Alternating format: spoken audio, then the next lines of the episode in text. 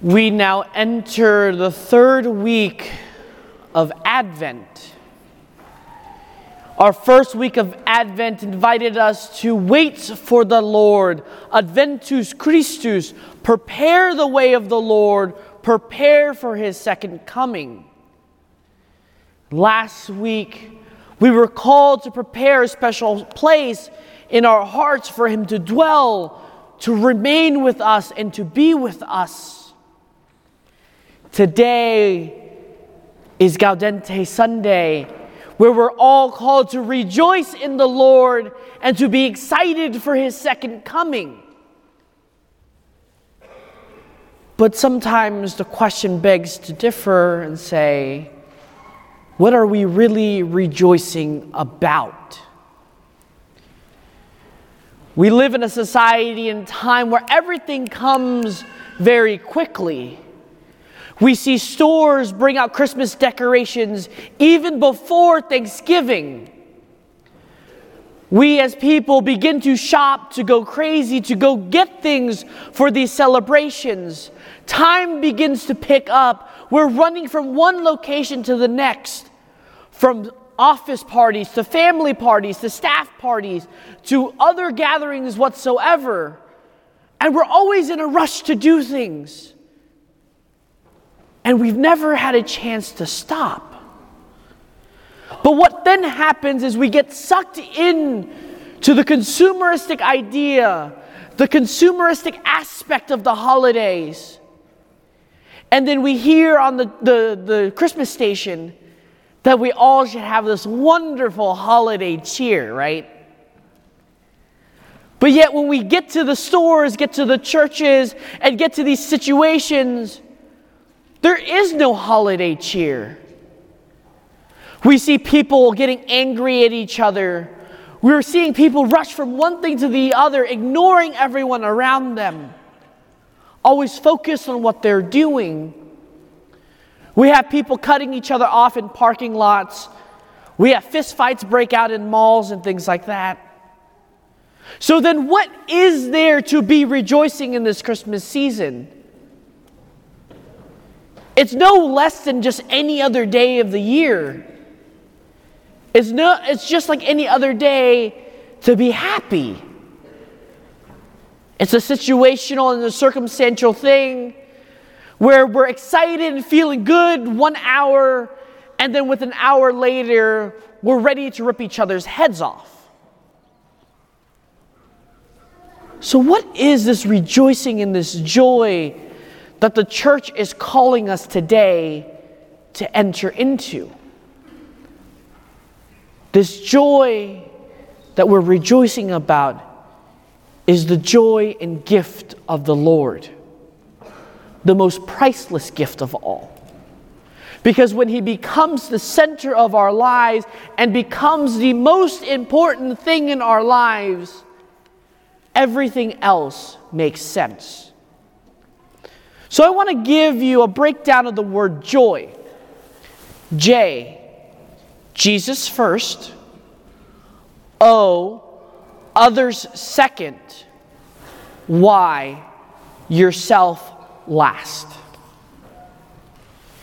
Jesus first, others, uh, others second, yourself last.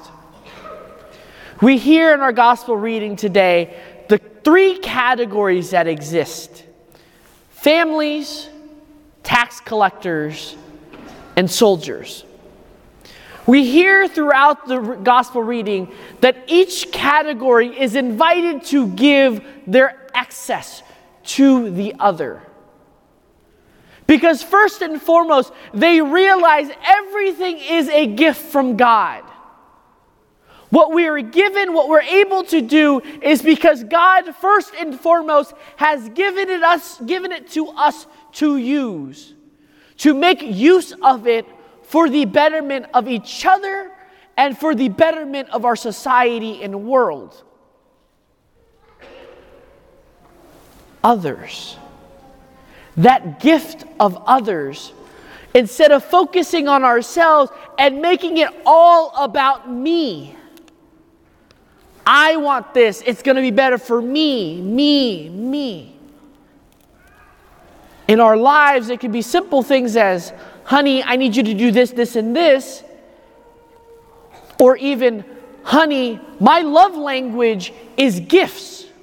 Therefore, I need you to give me that Maserati in the car in the garage.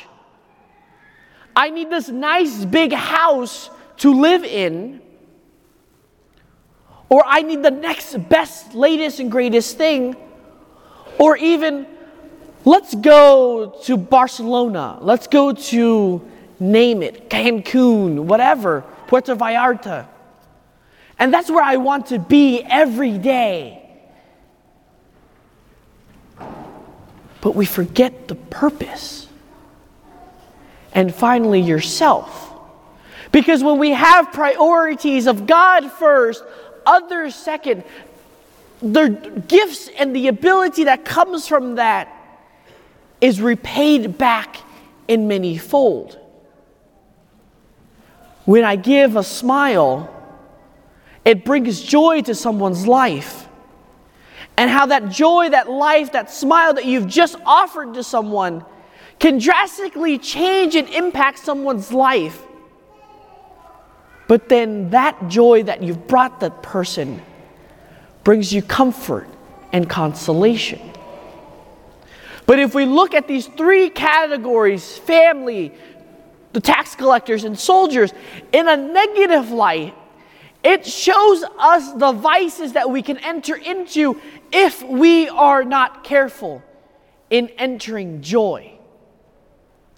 First and foremost, possessions. The possessions take over our lives. It's always about things. If I have an old beaten up car and I have possessions, I want the next car. I want to hold on to it and keep it. In keeping it, do we make room for others to give? If I have everything and I hold on to everything, where is the room for other gifts? Where is room for God to dwell in? And where is the room for God to be a part of our lives?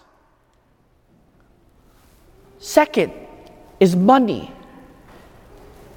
If I have $5, my mentality is to make interest off of it. But what does that do? If I have a decent job and I'm working, and I know that I can work more to make more, then why don't I just work more? But what does that do? That puts us in the cyclical environment in which every day we work, we have to work for more money. If I have an old Toyota Camry, I then need to upgrade to a Lexus, to a BMW. But in doing so, you incur more debt, you incur more headaches, and then what does that then lead to? More work, more frustration. It turns it everything into about me. It doesn't matter who's in my way. It doesn't matter my family, my friends. Nothing else matters anymore except myself and my money. Mine, mine, mine. Finally, prestige. In that mind, we begin to eliminate each other because instead of seeing each other in love as a family, we see each other as enemies, as threats. And we're all out to take each other and club each other at the knee so that you're eliminating any sense of competition. So, then what does that do for us? It puts us in a vicious cycle of lifelessness, of anger, of frustration, of unhappiness. But what is the joy that God promises us today? If we set God first and eliminate possessions, money, prestige, and let God enter and dwell into our hearts, that joy will exist and rest and remain with us forever. Happiness fades. Happiness for us in our lives is just like a roller coaster. Day, there's days that are good and you can be happy about things. But that happiness dwells and fades when we're faced with our death, with our reality. When parents have to bury their child, when we see the destruction of the world around us. But when we have God resting in our hearts and dwelling among us, in our hearts, in joy, none of that matters. None of that will affect us. Because that gift of joy is a priceless gift and a gift that will help us see the true meaning behind the situation and circumstance that we are in. So, are we ready and willing to enter into that joy where Jesus is first, others are second, and yourself third? Or are we just content with just being happy? Going about the Christmas season, the Advent season, just with the holiday cheer? Or just coasting through the holiday seasons because our house, our parties don't look or aren't anywhere near any of the Hallmark parties or the Hallmark Christmas shows. Because joy, my dear brothers and sisters, rests in Christ. When we rest and let Christ be the center of our lives, the first of everything, everything changes. Because it always endures. And even as a flicker of light in our darkness, it's always a sense of surety, a sense of security, and a sense of hope. So as we finish our Advent season and as we're called to rejoice, let us look at our own lives and ask ourselves what are the priorities in life? What's hindering us? Possessions, money, prestige, that's hindering us from truly experiencing joy. A joy where God is first, others are second, and yourself is last. A joy that is eternal, a joy that bears through all things that's just not an Advent moment, but a way of life, a way of living, and a way in which God's light shines and radiates in and through our lives for the rest of our lives. Amen.